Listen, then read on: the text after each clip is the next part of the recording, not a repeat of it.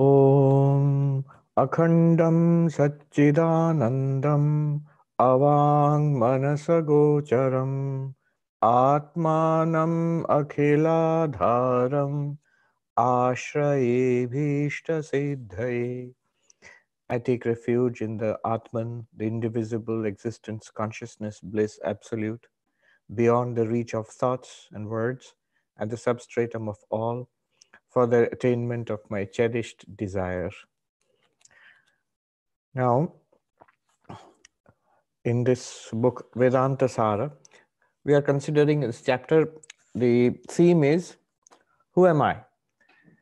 And the way the chapter is organized is around the different philosophical views in ancient India.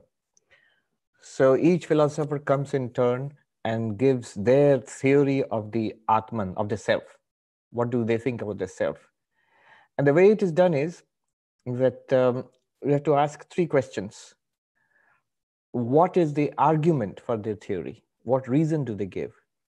In Sanskrit, yukti. Then the second is experience what anubhuti do they give how do we know from our daily experience if you say that i am the mind self is the mind so what what is it in our daily experience that shows us that we are the mind so they have to provide an anubhuti and then third is shruti they provide i don't say they have to but they do provide that's the style of argumentation they do provide a supporting quotation from the uh, scriptures in this case the vedas specifically the upanishads so this is what we have been doing. We started off, if you remember, with a person who was not a philosopher, just uh, an ordinary person, uh, you know, who said that my children are myself. Uh, and then we went on to the first philosopher who came along was a very gross materialist who said the body is the self. And then came another materialist, another Charvaka, who said uh, that no, uh, the senses are the self. Uh, then came, comes another philosopher who says the uh, life itself is the self, uh, prana. Another one comes along and says, no, it's the mind which is the self, thoughts, feelings, emotions, um, you know, memories. This is the self. Uh, these are pretty sophisticated theories, actually. Um, and then comes the first uh, Buddhist philosopher, multiple schools of Buddhism. Uh, the first Buddhist philosopher which we which we come across is the Yogacara Vijnanavada a school of the mind only philosopher who says the ultimate reality, there's no external reality, the only reality is mind. Uh, specifically, he says Vijnana Atma, this, uh, the, the, the flashes of intellect. There is only a series of flashes of Vijnana or, or cognitions, a series of cognitions. Thoughts, feelings, emotions, ideas, perceptions, and that stream, call it a stream of cognitions, call it a stream of consciousness, call it a stream of flashes of uh, of buddhi or vijnana. Uh, this is the only reality, and this is where we perceive the external world and we misconceive of ourselves as a self. But it's only a stream of uh, flashes of, of cognitions. Uh, that's where we were at last time, last time. And we took a sort of stop to explore this school of uh, philosophy, which is a major school of Buddhist philosophy. It's in fact one of the two planks of Tibetan Buddhism. Modern Tibetan Buddhism which you find, um, you know, His Holiness the Dalai Lama and all the lamas who teach it um, across the world nowadays. The two fundamental philosophies. Uh, there's a twin philosophy, which is the uh, the ground or the foundation of Tibetan Buddhism. Uh, both are from ancient India. One is the this one which we read last time, the Yogacara Vijnanavada, the mind-only school. The other one is the Madhyamaka Shunyavada, the the uh, emptiness, what my teacher at Harvard used to call the emptiness people, the, the Madhyamaka Shunyavada. So these two, modern Tibetan Buddhism is basically a synthesis of these two schools.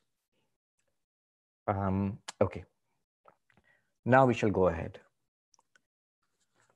Now we come across some other philosophers. They are all coming forth with their um, they're criticizing the theories which preceded them and putting forth their own theories of self, of Atma. What is the self? Text number 129. Prabhakara tarkikauto अन्योन्तरात्मा आनन्दमयः इत्यादि श्रुते बुद्ध्यादीनाम अज्ञानी अज्ञानी इत्यादि अनुभवाच्च अज्ञानम आत्मेति वदतः। Two of philosophers are here the Mimamsaka school and the ignorance ajnana is the self why because of Shruti passages such as different from and more internal than this is the self, which consists of bliss. And owing also to the fact that during sound sleep, deep sleep, the intellect, etc., merge in ignorance. And further, because of such experiences as I am ignorant, I am devoid of knowledge, etc. So they say that the ignorance itself is the self. This is a very peculiar way of looking at it, but when you look attend closely to what they are saying, it makes sense. Who are, first of all, who are we talking about here? Two, actually three schools of philosophy are mentioned here. One is that it says Tarkiko. Um, the Tarkikas, the Tarkikas are uh, two schools are included here. The Nyaya and the Vaisheshika. The Nyaya school and the Vaisheshika. And they are usually, they sometimes they're called Tarkika. Literally, it means those who argue, those who debate, the logicians, the school of the logicians. Why are two schools classified together? Because their um, metaphysical and epistemological doctrines, they share a lot. Most of it is shared in common. What the Nyaya school says about the world and what the Vaisheshikas say uh, is more or less the same about the self, about the world, about epistemology, and so on. They share a lot in common, minor differences. Um, then why are there two schools? Well, the difference in emphasis. The Vaisheshika school, whose sutras were written by Kanada, um, they are more interested in the world, in the universe. So they classify the universe into seven categories, saptapadartha, seven categories. Whereas the Nyaya school, Nyaya literally, means logic. The Nyaya school, whose sutras were composed by Gotama, they are more interested in pramana. Pramana means how do we know? For philosophy, the moment you try to do philosophy, you will immediately come across this question how do you know anything? You're talking about self is the body, or the world is real, or the world is false, Brahman is real. Always the question will be how do you know? so then we come to the study of knowledge itself. How do we know anything? It's called epistemology. So epistemology, you have to get your epistemology uh, in order before you start your metaphysics. Metaphysics, things which deal with literally after physics, but it, it uh, deals with the reality of the world. A more technically correct name for metaphysics is ontology. Ontos means reality. So ontology means the study of reality. Um, and before you study reality, what do you mean by reality? Universe, body, self, all this is reality.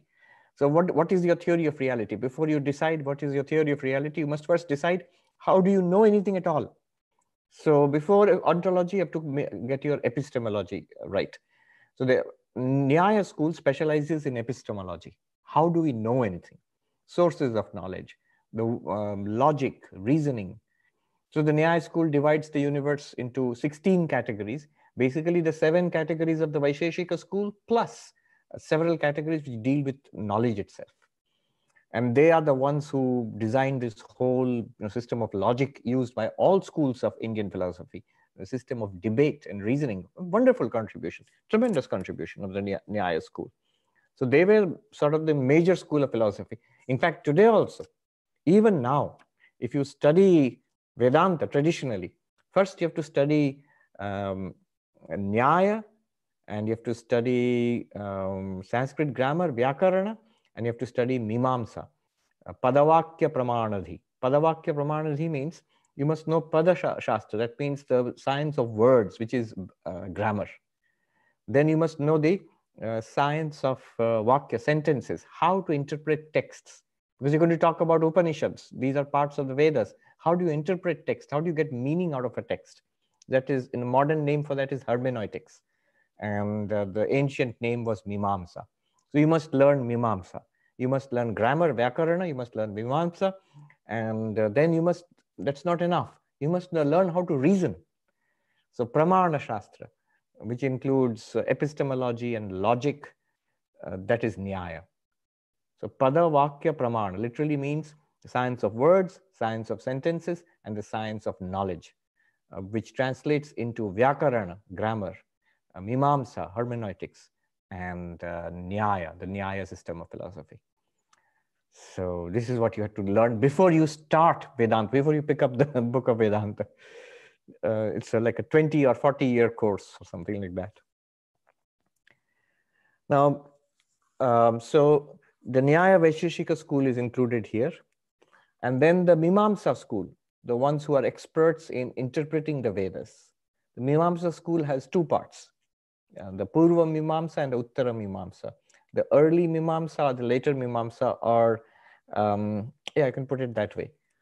Mimamsa literally means interpretation. Um, there's a technical definition of that in Sanskrit, Pujita Vichara, reverential inquiry. Reverential inquiry into what?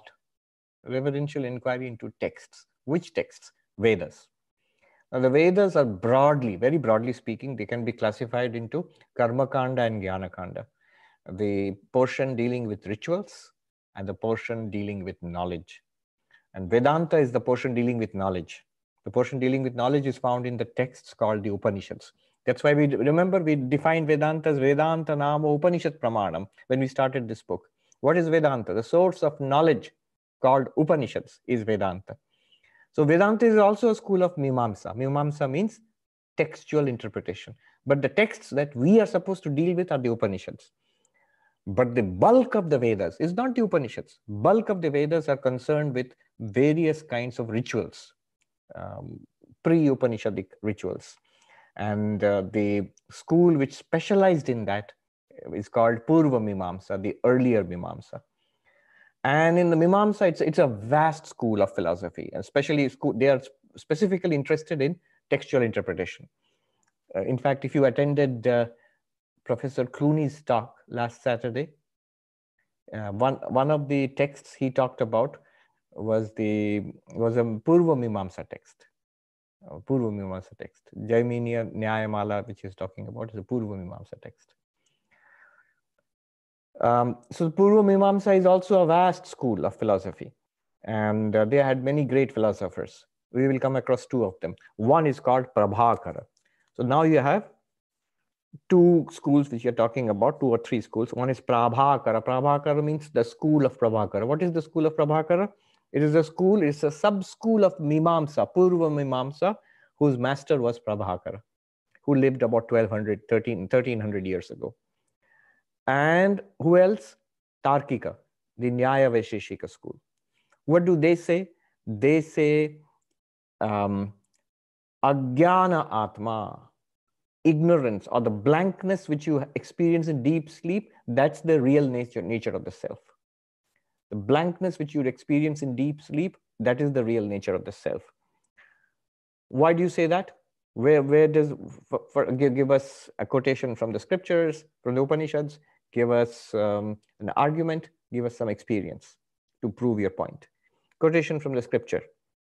Their favorite, of course, Taittiriya Upanishad, which is the go-to for all of these people. So they will, because there is the Panchakosha, the step-by-step uh, inquiring to the self. You pick up just whatever suits you. So for them, the Anandamaya Kosha suits them. So they say, Anyavantaratma Anandamaya. Deeper than this, inward to this, deeper, subtler than this, inward to this. This means what? The intellect, which the which the uh, mind-only school of Buddhists had caught on as the self.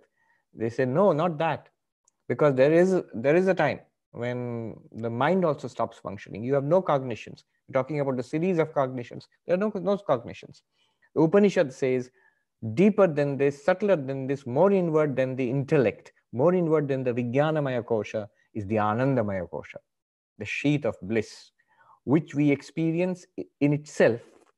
It is always there, but we experience by itself in deep sleep, sushupti. So Anyo Antaratma, Anandamaya. The Anandamaya is the Atma, the sheath of bliss. That is the real nature of the self. It's a very deep point. In some schools of philosophy, they stop here. Ityadi Shrutehe.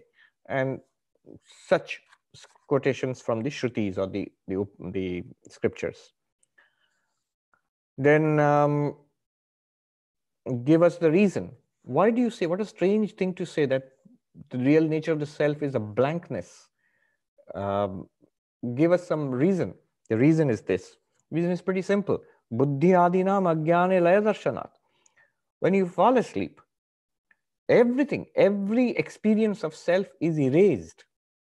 You have no experience of the body. You have no experience of your children, of your body, of your, uh, you know, about the children. I give an example to when I want to talk about detachment, people will say that, oh, it's okay, detachment is for monks, but we are householders, we are attached. And the one example I give is it's a stunning example. It's not mine. I, I got it from a monk. He says that think of the that we are actually detached. Our nature is detachment, asanga. Think of the greatest possible attachment in this world. A young mother with her baby it's a tremendous att attachment, and that's necessary. Otherwise, who would take care of the baby? So, young mother with the baby, very attached to the baby. Even the baby which, to which she is so much attached, when she finally falls asleep at night, she happily goes into deep sleep, forgetting the world, forgetting her own body, forgetting the most precious thing which she's always worried about, the baby. She happily forgets about it and goes into deep sleep. Now, this is not the way we normally think about our you know, a mother going into deep sleep. But this is an interesting point to note that you have no complaints, you have no anxieties. What's going to happen to the baby? Oh, I, I, I cannot fall asleep. I'm too anxious about the baby. No, very happily you fall asleep. So when you fall asleep and it is erased, the world is erased from you, whatever you thought was the self, the baby is erased from your experience, your own body is erased from your experience, your senses, all those other schools the senses are not functioning mind is not functioning the intellect is not functioning. Uh, all sense of individuality is lost. Even the sense of i am sleeping that's also lost. There's no thought no memory no experience no external experience no internal experience also. Um, dreams nothing. Neither um, sense experience nor dreams. Subject object are, are melded together together into one uniform blankness deep sleep. And yet, you might say, okay, that happens. So, yet, when we get up, what do, do we say? I slept happily. Emphasis is on I slept happily. Then what was it that slept happily? You are claiming the self. It's not that somebody else slept happily or deep sleep happened to somebody else. It happened to me. I claim it. Therefore, that is the ultimate nature of the self. The self in itself has no consciousness. Even consciousness goes away by itself.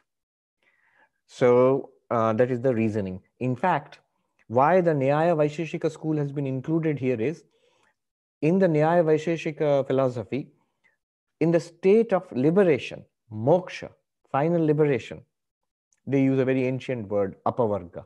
In the state of apavarga, when the self, Atma, reaches uh, liberation, there is no consciousness.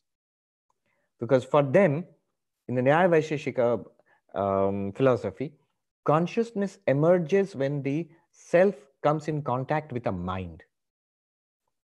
Very interesting, and also a pretty subtle point, and also a pretty close phenomenological description of what happens. You see, when do we really feel? I mean, we forget all your Vedanta about deep sleep, witnessing deep sleep, the Mandukya Upanishad, and all of that. Actually, practically, when do we come to a sense of ourself? Only when we wake up.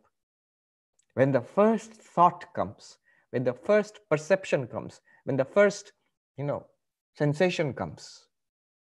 I am, I am awake, or the first dream starts again.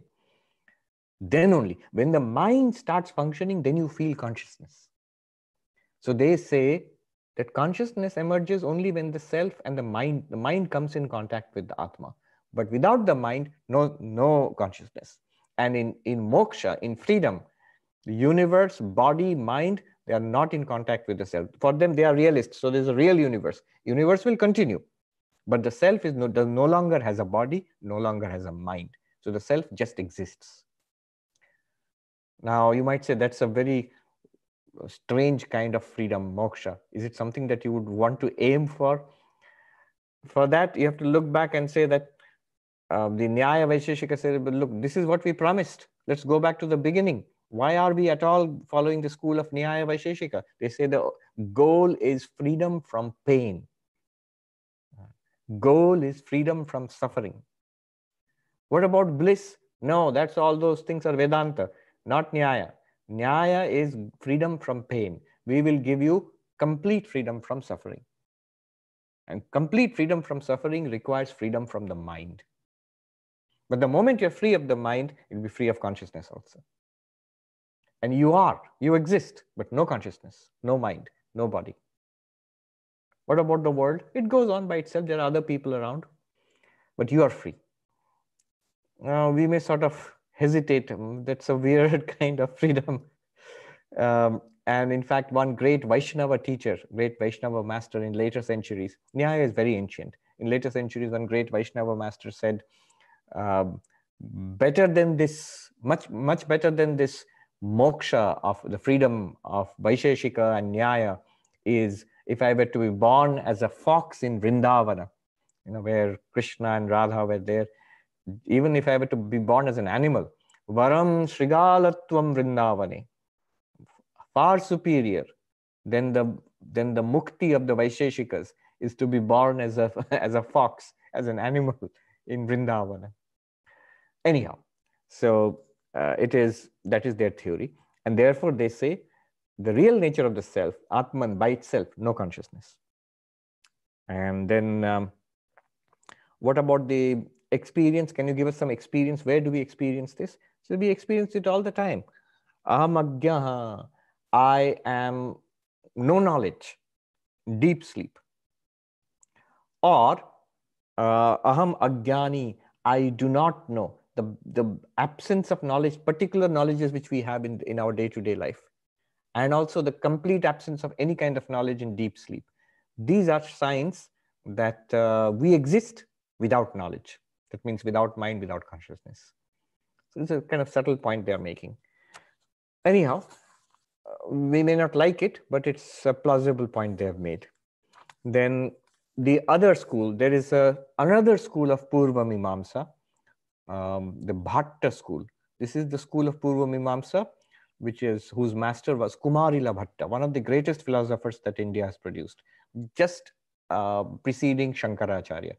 Uh, Kumarila Bhatta lived about 1400 years ago, and he was a master of the Purva Mimamsa school. He has a different view about the self. He's also Purva Mimamsa, but a different view of the self. Text number 130.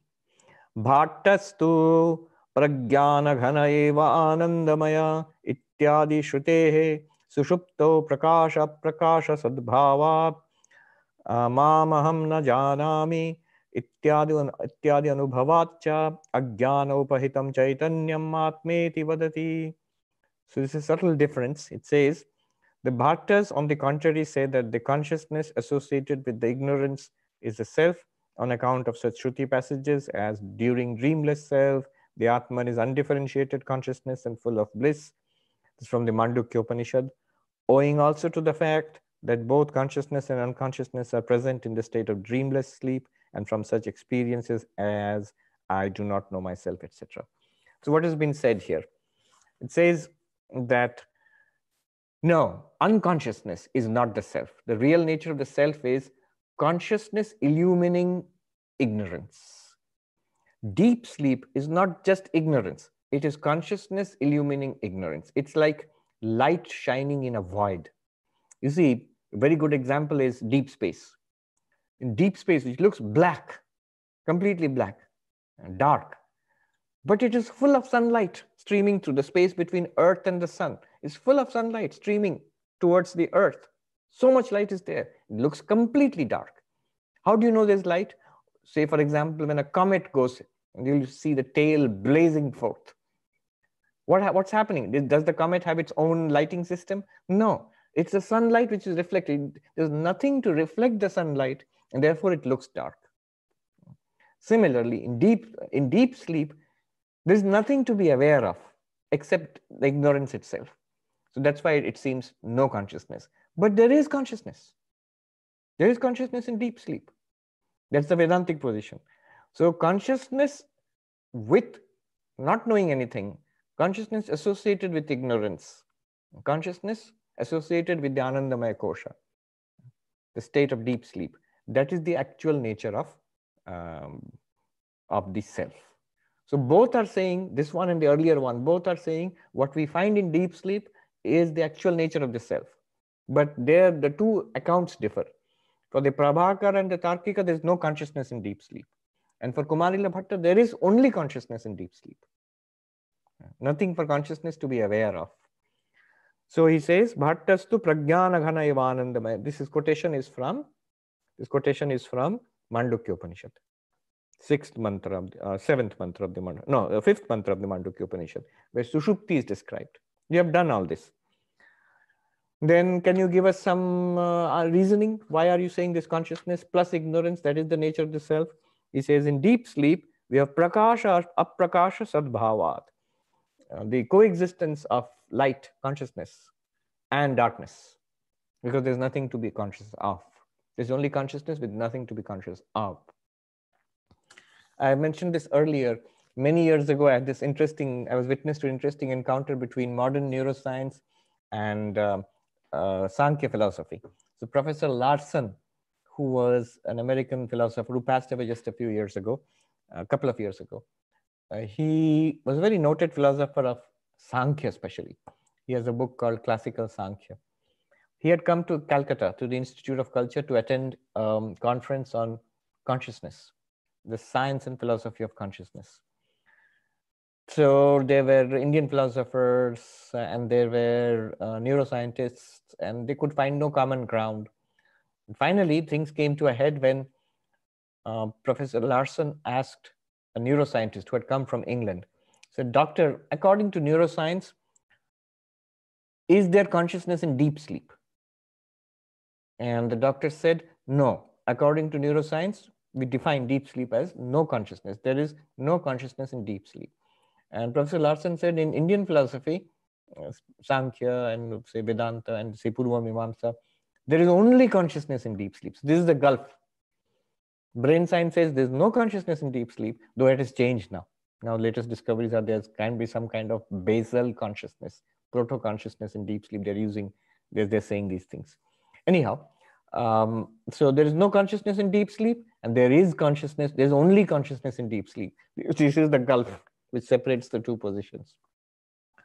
Then one more thing, can you give us some experience? He says, um.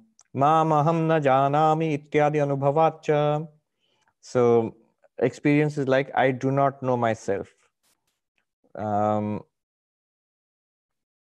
so the footnote says, even in the waking state, a man says, I do not know myself, though he is aware of his own existence. Therefore, the self is, according to this school, consciousness associated with ignorance, whatever that means. So this is the uh, view of Kumarila Bhatta. Now, I want to use this occasion to tell you a little bit, not about these schools, but some nice stories associated with these philosophers, uh, Prabhakara and uh, Kumarila Bhatta. So Kumarila Bhatta is actually part of our story. We last time we saw the great Buddhist philosopher Vasubandhu, who is uh, one of the major philosophers of three different schools of Buddhism, and especially the mind only school. And his teachings on mind only were actually refuted 200 years after him by Kumarila Bhatta, the great um, uh, Purva Mimamsa philosopher, uh, who in one of his great books, he wrote two great books, Tantra Vartika and Shloka Vartika, massive books. They're mostly about Purva Mimamsa, the interpretation of the uh, Vedas, but many metaphysical and uh, epistemological uh, points are mentioned there. One of the sections is called Alambana Pariksha, where he examines the claims of the mind-only Buddhist philosophers and shows that that cannot be true, that there is only the mind, there's no external world. He, he just, uh, he does an extraordinary, I, I mean, the word I used is forensic I had to do an assignment on that. Uh, what happened was one of the options we had uh, was to study Vasubandhu, the, the Buddhist philosopher. And um, so, could you refute? What about refutation of the Buddhist school, mind only school? And I knew that Kumarila Bhatta, the Vedic the Purva school had refuted. He had uh, refuted the mind only school. And I found a book called uh, Sanskrit Debate, very curious little book. James Allen Curry, I think. Um, this gentleman is mysterious. I mean, he, he turned out to be an ex-student, an alumnus of Harvard uh, philosophy department, and he had never written anything else. But he wrote this one book. He studied Vasubandhu, the mind-only Buddhist philosopher, and he studied Kumarila Bhatta. And he wrote a book about Kumarila Bhatta's refutation of the mind-only school. So Kumarila Bhatta has an essay called, it's a part of his larger work, it's called Alambana Pariksha. Um, so the word I used was like a forensic, you know, um, he like takes apart Vasubandhu's uh, arguments. Extraordinary intellect. I mean, Vasubandhu is simply smashed by Kumarila Bhatta. Um, so what is the story about Kumarila Bhatta? We often credit Shankaracharya with having defeated Buddhist philosophers, you know, and then re-establishing uh, Vedic philosophy. But before him, the groundwork was already done. The bulk of the work had been done by Kumarila Bhatta.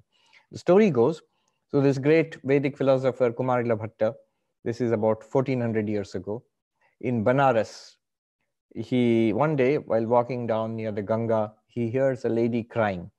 And he goes to this lady and he, he finds this lady who looks like a goddess and she's weeping bitterly. So he asks my lady why who are you and why are you crying?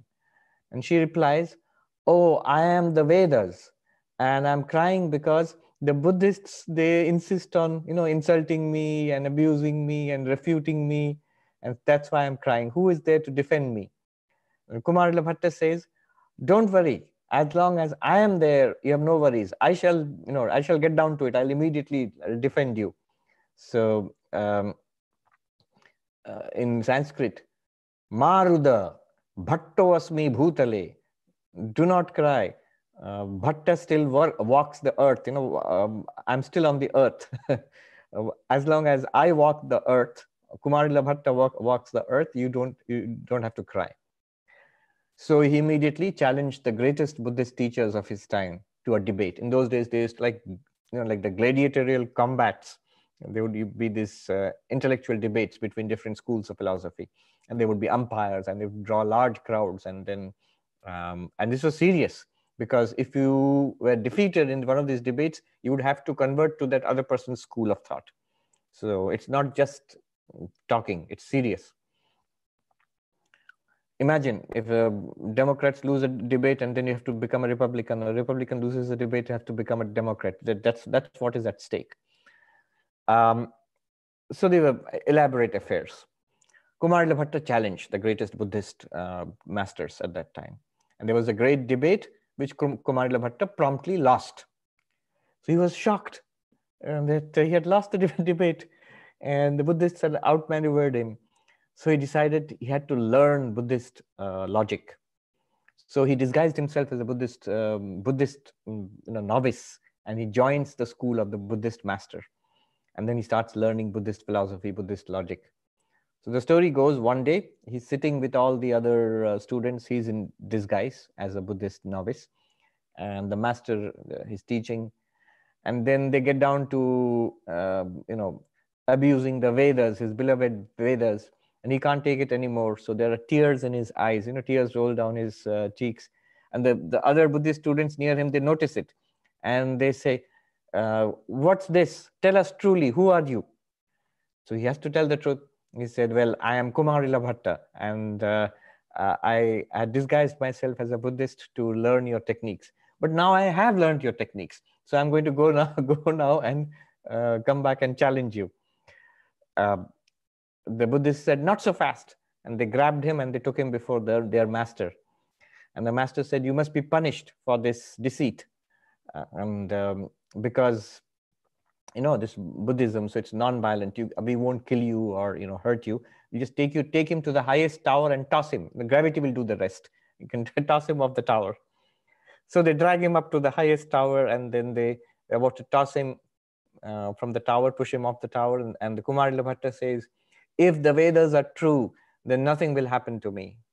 and he's kicked off the tower and he falls down and, and it's amazing. He lives, but he loses one eye in, in that fall. He one he lost one eye, and he ran away. And then um, you know he went back to his school and he challenged the Buddhists. And in a great debate, he managed to defeat the Buddhists. Um, and then so this is the story we have learned. The Buddhists have quite a different version in which they, they thoroughly defeat Kumarila Bhatta. But anyway, so somebody asked him, why did you, if, the, if you, you claim that nothing will happen to you if you're tossed off the uh, tower, but you lost one eye, why did you lose one eye? And he said, it's because of the sin of having said, if the Vedas are true. Because I used the if, I lost one eye. I should have said the Vedas are true and therefore nothing is going to happen to me. But I said, if the Vedas are true, then nothing is going to happen to me. So I lost one eye. Anyhow, he defeats the Buddhists in debate and reestablishes uh, the primacy of Vedic Hinduism. Um, but quite apart from these stories, it's true that his works contain very um, searching and deep critiques of uh, Buddhist philosophy, um, including the one which um, the, the book Sanskrit Debate, and the book is written in very thrilling language. It's like a thriller. uh, so if you, it's a small book. He gives the original text of Vasubandhu's book. He gives the original text of um, Kumarila's essay, and then he explains the arguments. They're very subtle arguments. So he explains the arguments. So that formed the basis of my assignment. That's why I know this quite uh, thoroughly, backwards and forwards. Now, what happened was the story continues. Shankaracharya, years later, um, Shankaracharya comes and meets Kumarila Bhatta. The story is, after a long and illustrious career in propagating the Vedas, Kumar and writing books and all of that, Kumar Bhatta decided that um, he had to perform repentance. Uh, why? Because he had deceived his Buddhist master. After all, the Buddhist master was his master, and he had not told the truth. He had hidden his uh, own, um, um, you know, background and to become a student. So the only repentance for this, the the uh, is to the prayashchitta, that is the term, is to sit on a slow fire. A slow fire is when you sit on that and it slowly burns you from uh, top upwards. It's called tushanala. It burns slowly, so it, it is uh, much more painful. You don't die immediately. You burn to a most horrible death. And so he sits there in repentance for uh, having lied to uh, his Buddhist master but what happens at this time? The young scholar and saint Shankaracharya comes, who has written a new commentary on the Brahma Sutras, and he wants to prove that the Upanishads are not part of the ritualistic portion of the Vedas. They constitute an independent um, school of philosophy, Vedanta. That's us. So it's very important. This is um, we have a lot in stake here. So he comes to argue with, he, to challenge um, Kumarila Bhatta you know, in, in my essay at the end, I had written that so we can see step by step how Kumarila Bhatta forensically deconstructs every argument that um, Vasubandhu had given. So Kumarila Bhatta won the battle, but he didn't win the war because um, after him comes Shankaracharya from his own Vedic Hinduism with arguments very similar to the mind-only school of, um, uh, of Buddhism and defeats Kumarila's own school of uh, Purva Mimamsa. So that might be the unkindest cut of all, I said, that you find those people you thought you had defeated forever and tossed out of India, you find they have entered into your own school and they have come forth in the form of Shankaracharya. Anyway, so Shankaracharya comes up to him and says, Here is my book. There's a movie about Shankaracharya, a Sanskrit movie. The whole dialogue is in Sanskrit. So it's very nice to see Shankaracharya with his disciples comes to meet Kumarila Bhatta, who is sitting on this slow fire. It's a big funeral pyre on which Kumarila Bhatta is sitting. And uh, the young boy Shankara comes with his book. Would you review my book? A book review. And Kumarila Bhatta, and he's shown quite comically, you know, because one eye is gone. So one eye is like going round and round in circles. It's damaged. And he can see only in one eye. And sitting on that fire, he goes to the Brahma Sutra commentary of Shankaracharya it's it's a very very difficult and dry and uh, abstruse text so i can't imagine sitting on a slow fire and reading uh, the brahma sutra commentaries But Kumarila Bhatta enjoys it. He says, wow, great, it's wonderful, fantastic. He has all these great comments about reading it. And he says, I have no time um, to respond to your arguments because my bottom is more or less burnt and its fire is proceeding upwards. And uh, so I recommend that you go and meet my disciple, Mandana Mishra, who lives in the city of Mahishmati. He's a great scholar of Purva Mimamsa, and if you can defeat him, it's as good as defeating me. Right now, I don't have time to debate with you because I'm sort of half burnt up now. And so uh, Shankara bows down to him and walks off to meet Mandana Mishra, and that's quite another story. And uh, poor Kumarila is reduced to ashes. Now, that's one story. The um, other related story is of um, Prabhakara, the one which we just read, the earlier text, Prabhakara, the second school of um, Mimamsa. So that's also a very uh, cute story. Kumarila Bhatta had brilliant students. One of them is Mandana Mishra, whom uh, he went off Shankar, he sent Shankaracharya off to debate with. And that's a very fascinating story in itself. But Prabhakara was his most brilliant student. And Prabhakara uh, was a student of Kumarila Bhatta. Prabhakara started his own school. So all the stories about Prabhakara are, are how he disputes whatever Kumarila teaches him. So Prabhakara is well known for coming up with his own interpretations, own theories, and disputing his teacher. And so uh, um, the story is how Prabhakara's school, sub-school, is known as Guru Mata, the, the opinion, the, the version of the teacher.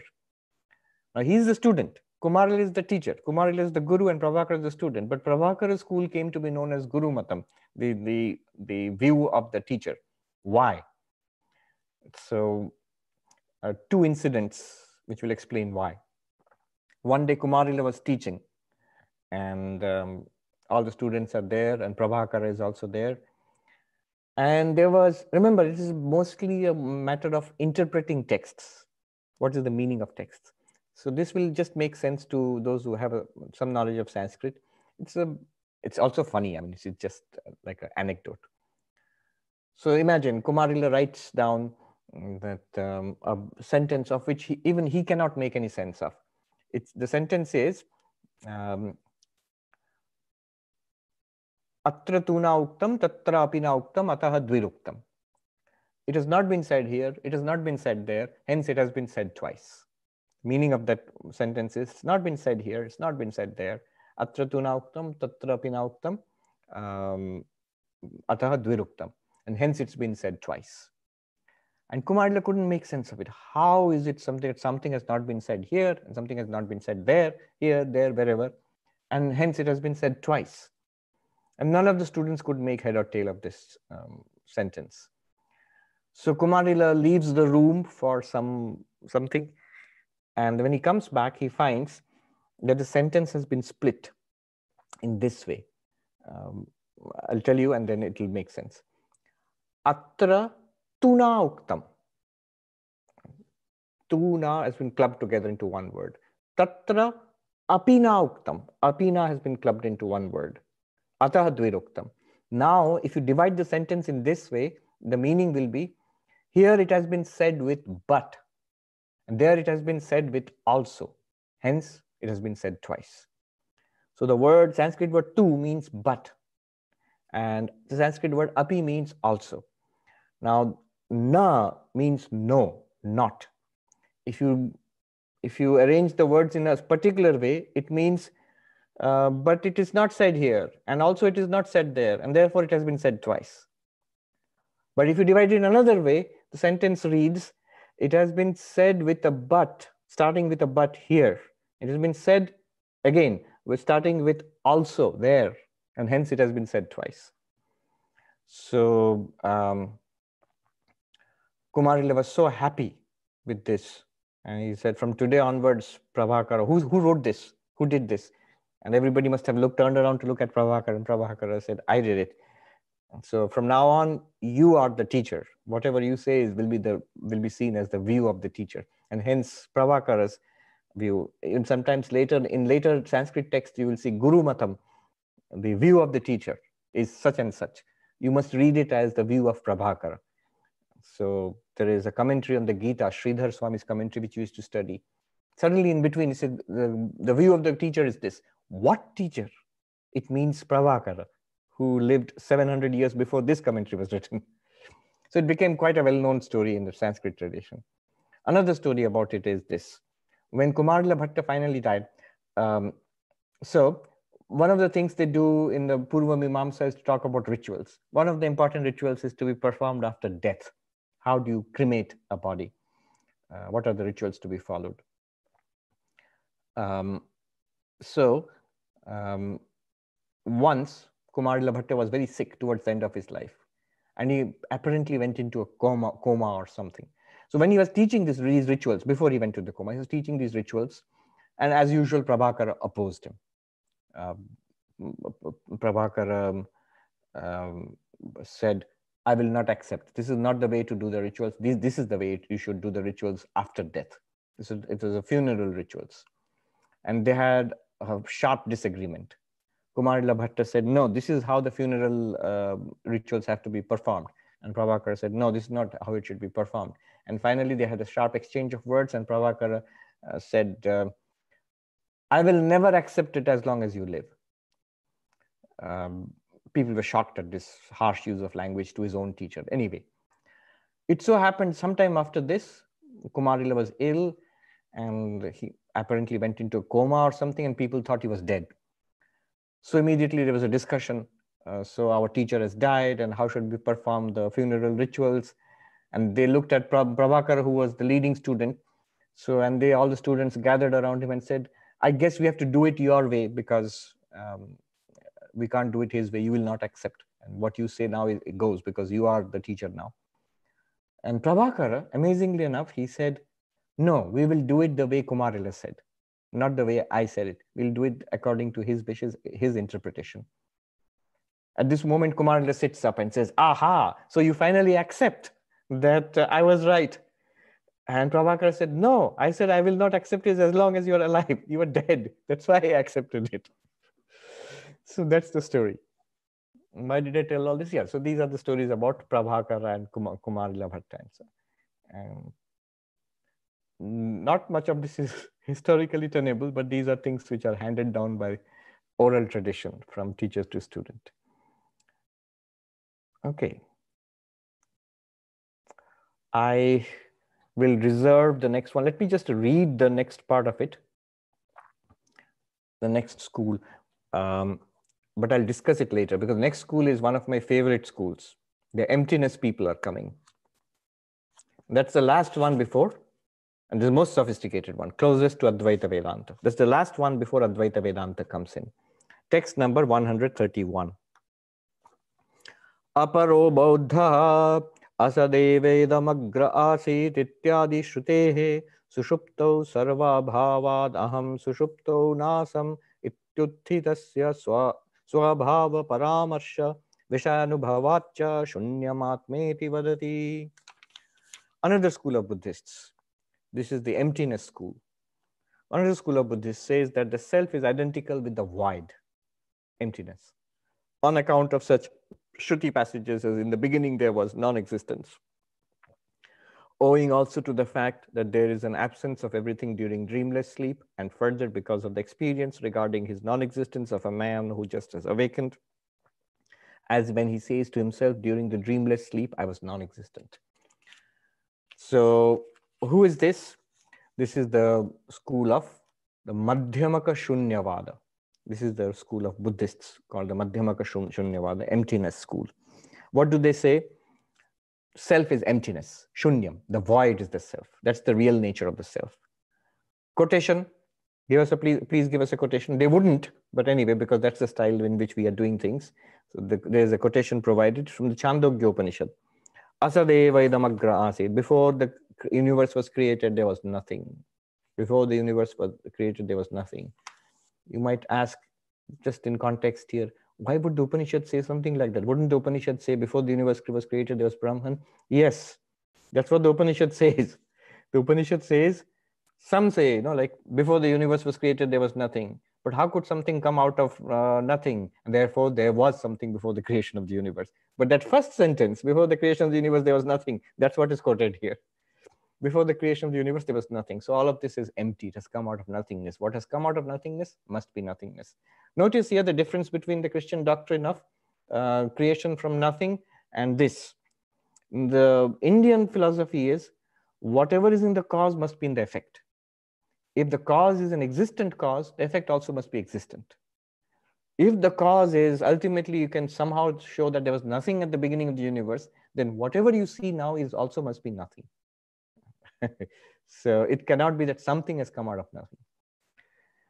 Um, sarva, so experience, please give us an experience. Where do you find that you are nothing? Sushuptau sarva aham sushuptau nasam. Sushuptau, in deep sleep, there is nothing. That's my argument. There is no experience of the world, there's no experience of the body, there's no experience of the self. But uh, why don't you look at our experience? After waking up, we say that we experience deep sleep. I mean, haven't you heard Vedantins keep on ad nauseum saying, uh, you know, I slept happily and all of this? They're just, just playing with words. His, uh, uh, his experience, his explanation is different. He says, सुषुप्तौ नासम् इति उत्थितस्य स्वभाव परामर्श विषयानुभवाच्च Here is an experience for you to think about. When you wake up from deep sleep, you feel, I was not there, now I am. And this shows that your original nature is non existence. But what about our arguments that deep sleep was uh, experienced by some consciousness? Uh, otherwise, how can you even speak about deep sleep? No, you're just inferring it. That could be. I mean, we don't agree, but it's a pretty subtle point and pretty interest, uh, intelligent point of view. It's you're just playing with words. The emptiness philosopher says you're just playing with words. Actually, there was nothing. Why don't you admit it? There was nothing in deep sleep. There's nothing in coma. The self just disappears. It just comes out of uh, existence. It's not even in existence. It's an illusion at core of which there's an emptiness. So emptiness is the self. Shunyam atma iti vadati. So this their view is the self is emptiness. It's not a fair characterization of the um, emptiness people. And that's what I will talk about next time. I'll talk about the first of these philosophers, Nagarjuna, who was actually um, a Brahmin um, from Andhra Pradesh, one of India's most brilliant philosophers, most brilliant philosophers, extraordinary he was called the second, he is called the second Buddha. In Buddhist philosophy, he is called the second Buddha. After Gautama Buddha, he lived about 500 years after Buddha, about 2000 years uh, before our time, in the first century CE. So um, he became Buddhist and uh, he is at the source of all Mahayana philosophy. He's the first and the major Mahayana philosopher. Whole of Tibetan Buddhism the philosophy of Tibetan Buddhism is traced back to the work of Nagarjuna. Um, he set this new school of uh, Buddhism, the Mahayana school, uh, on a firm philosophical basis. Uh, in Tibetan Buddhism, directly what I saw, I did a full course on, on Nagarjuna uh, at uh, Harvard. But the interesting thing is, I was introduced to Nagarjuna about 20 years ago when I was a novice in Belur Mutt so we had, I used to explore the library thoroughly. And uh, I came across two books. Nagarjuna's major work is Mula Madhyamaka Karika, the verses on the middle way, Mula Madhyamaka Karika. And another book is Vigraha Vyavartini, Refutation of Other Doctrines. And uh, Suhril Lekha, um, you know, advice from a well-wisher. And uh, Ratnavali, a collection of gems. So these are the well-known books of Nagarjuna especially the Mula Madhyamaka Karika and the Vigraha Vyavartini. And both of these came to my hand uh, in, with English translations when I was a novice. I never knew that 20 years later I would be doing full courses on these books in Harvard University. unthinkable. But I just was fascinated, so I studied them. In fact, I did my dissertation in the in our monastery. We had to do a dissertation, so I did my dissertation on Nagarjuna's work. Uh, in so that was a long time ago a very immature dissertation at that time. But anyway, I was very fascinated. So Nagarjuna talks about shunyata, the idea of emptiness. Um, what it is and um, what are the consequences of that? I mean, today Nagarjuna is a big name. Uh, you know, in um, India, it was not all that important for some time. His commentator was Chandrakirti, who lived a couple of hundred years after Nagarjuna, and he wrote a commentary on Nagarjuna's Mula Madhyamaka Karika called Prasannapada, um, and also something called the Madhyamaka Avatara, introduction to the Madhyamaka philosophy. So, what did Nagarjuna do? What are what do these books say? What was his arguments? What is the actual meaning of um, shunyata, emptiness? In fact, if you say one thing that will be the theme of next week's talk, will be what is this emptiness, and why is it unfair to say that uh, this, they say the self is nothing? It's not really true. Emptiness uh, is nothing. Is not an entirely fair characterization um, though many, many of the Hindu philosophers, especially Shankaracharya, Vedanta philosophers, they simply dismiss the emptiness people as being totally empty. that they are not, they're saying that there's nothing that exists. They are nihilists. They just say nothing exists. It's not as simple as that.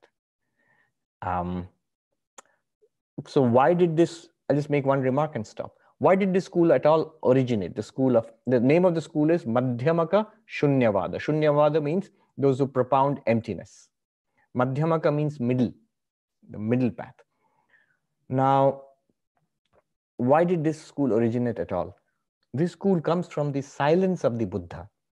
The Buddha was asked some important philosophical questions about the Atman, about existence after death, after uh, what happens to the Buddha after nirvana, after the Buddha will give up the body, does the Buddha exist or not? In, and all of these questions, Buddha said nothing. So, does the Atman exist, or self exist? The answer was, Did I say it exists?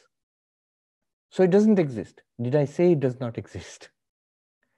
Uh, then the student asks the Buddha, But what are you saying then? The other teachers, some of them they say it exists, some of them they say that it does not exist, and so on.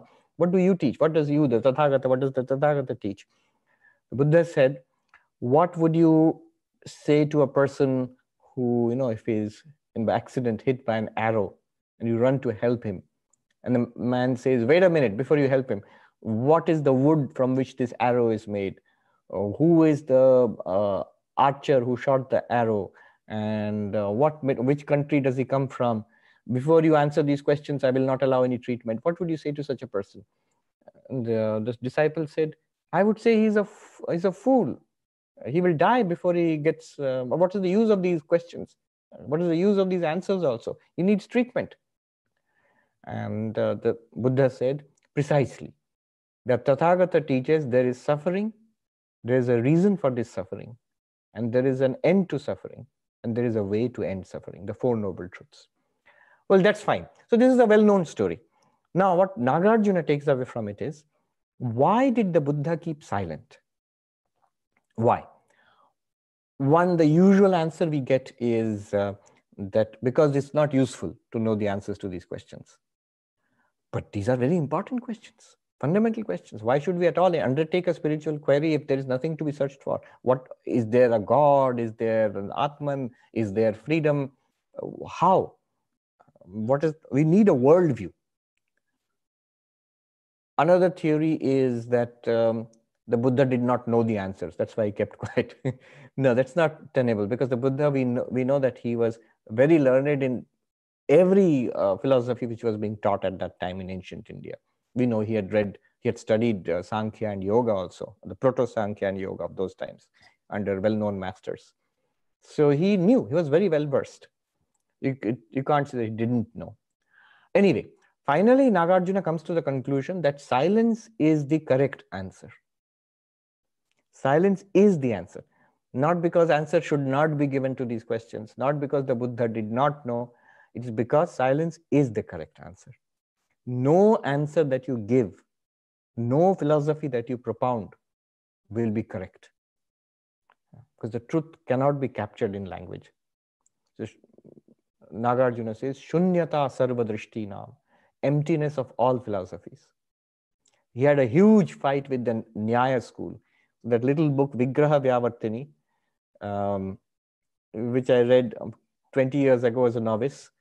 And we it was prescribed for reading last year at Harvard. So I found it quite ni- nice to go through that old book again. And um, so there, it's the fight between Nagarjuna and the Naiyayikas, the Nyaya school. Nyaya school is logicians, you know. So uh, they they immediately attack Nagarjuna.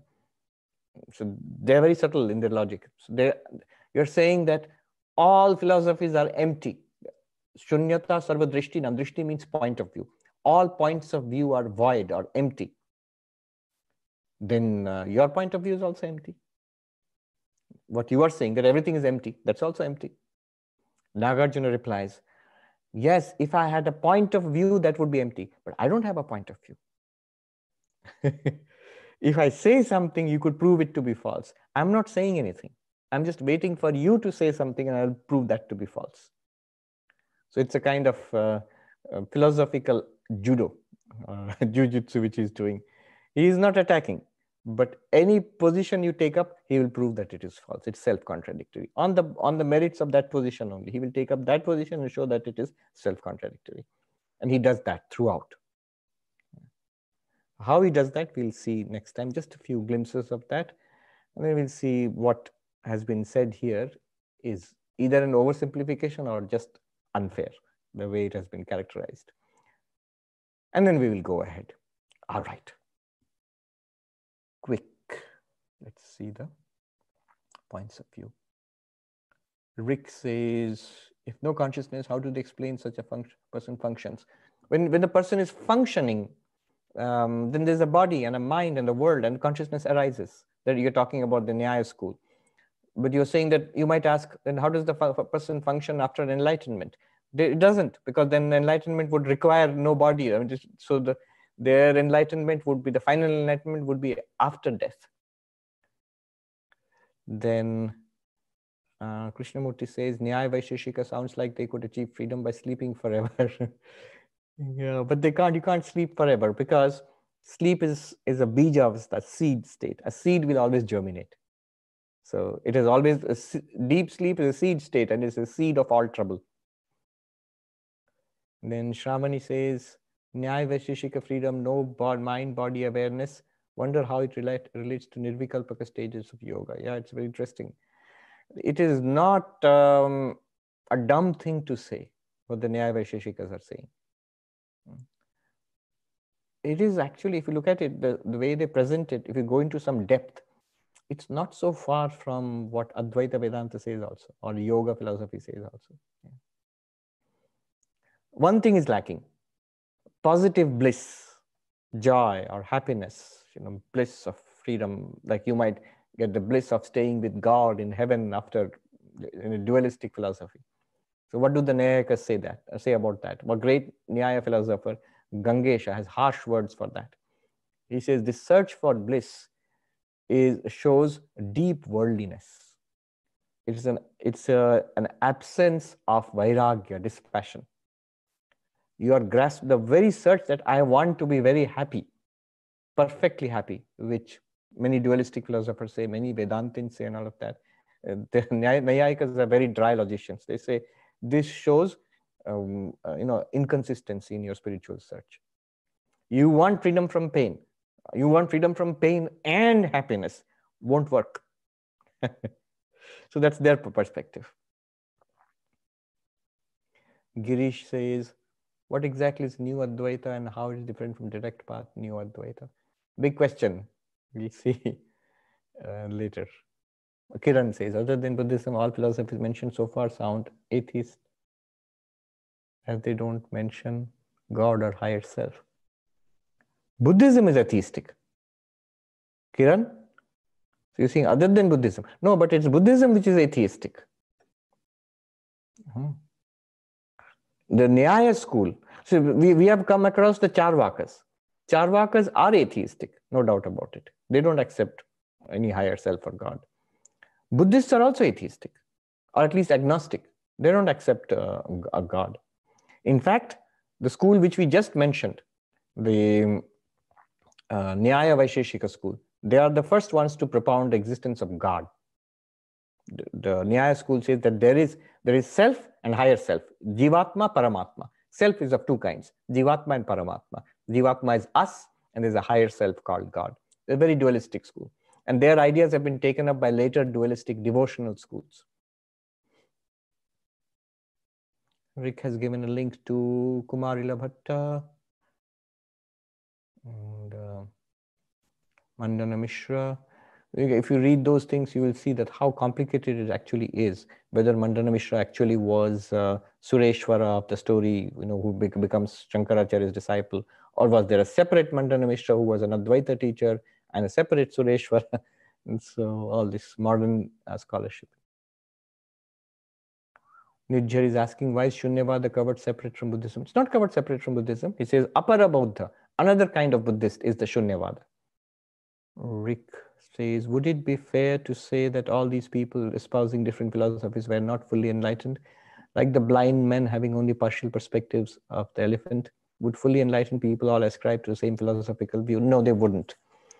Um, if you have touched the elephant in some way, um, then you have touched reality. The only mistake that the blind men made, made was they thought that what they had touched was the whole view of reality. Notice, elephant is like a pillar, elephant is like a rope, elephant is like a like a fan, elephant is like a like a, a you know like a hose pipe or something. They were touching different parts of the elephant and thinking that is the entire elephant. That's what, in fact, Nagarjuna targets the emptiness of all points of view. He takes up each point of view and he exposes its um, how it's self-contradictory it can be. But notice they have also touched the reality.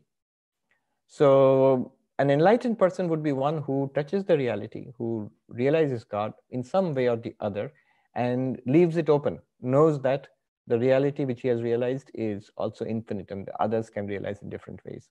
What Sri Ramakrishna said. Um, one more, Shiva Priya. Blankness in deep sleep cannot be self if self is Brahma. Yes, um, that's our point of view. but, uh, so we are looking at different points of view about the self. Right. Where these all these people were they enlightened? Notice that what we we are doing here in this book is a very oversimplified outline of these views. Nyaya has over 2000 years of vast literature.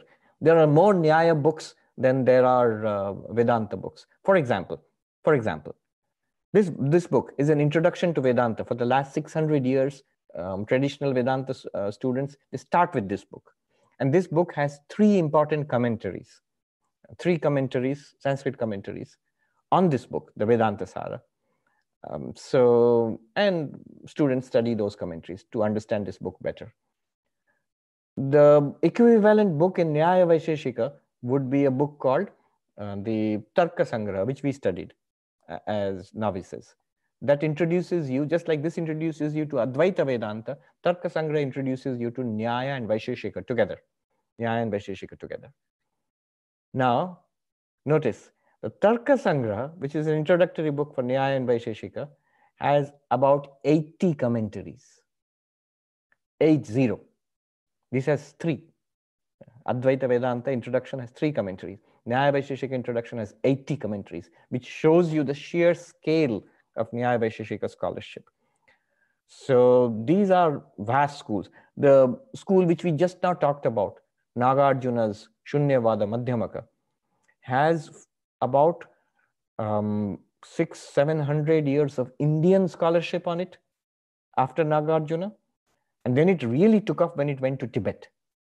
There's a thousand years of Tibetan commentarial tradition. I have one whole shelf of translations of Nagarjuna's one work, uh, Mula Madhyamaka Karika. Translations and commentaries uh, written by Tibetan masters over the last seven, eight hundred years. Those have been translated into English. So those books are there. Our professor Garfield, who taught us um, Indo-Tibetan Madhyamaka, that was the name of the course, Indo-Tibetan Madhyamaka. And he's crazy about Indo-Tibetan Madhyamaka, Nagarjuna's philosophy.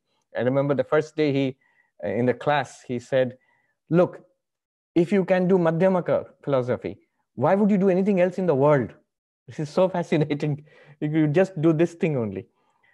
And uh, uh, he, he, some professors made it a rule that you have to buy the books, which is, the, which is difficult for many students because it's expensive. Those books are very expensive. Um, so he said there is good news and bad news about the books. The bad news is that you have to buy them all. So we did. And he said the good news is that they are very pretty. I know you will never read these books again in your life, but they look pretty on your shelf. And he was right. They look very pretty on my shelf. I'll show it to you sometime. Remind me next time. Um, so much work has been done by great Tibetan masters in the last seven, eight hundred years. Very subtle discussion uh, on Nagarjuna's work. So my point here is, um, this may seem like oversimplifications. You know, you might get the feeling like, are these people really enlightened? Why are they saying such silly things like body is the self, or uh, ignorance is the self, or intellect is the self? But no, uh, these are this is just the tip of the iceberg. Each one is a very well thought out, very consistently developed, well argued, well defended citadel, uh, philosophical citadel, which has stood thousand years, fifteen hundred years, 18, 1800 uh, years, uh, with hundreds of scholars, huge histories of debate, um, infighting, uh, external attacks, um, refutations, counter refutations, dialectical works. So they're all very well developed uh, philosophies. All right, let's stop here.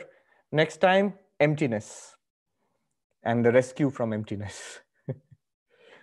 Om Shanti Shanti Shanti Hari Om Tat Sat Shri Ram Krishna Arpanamastu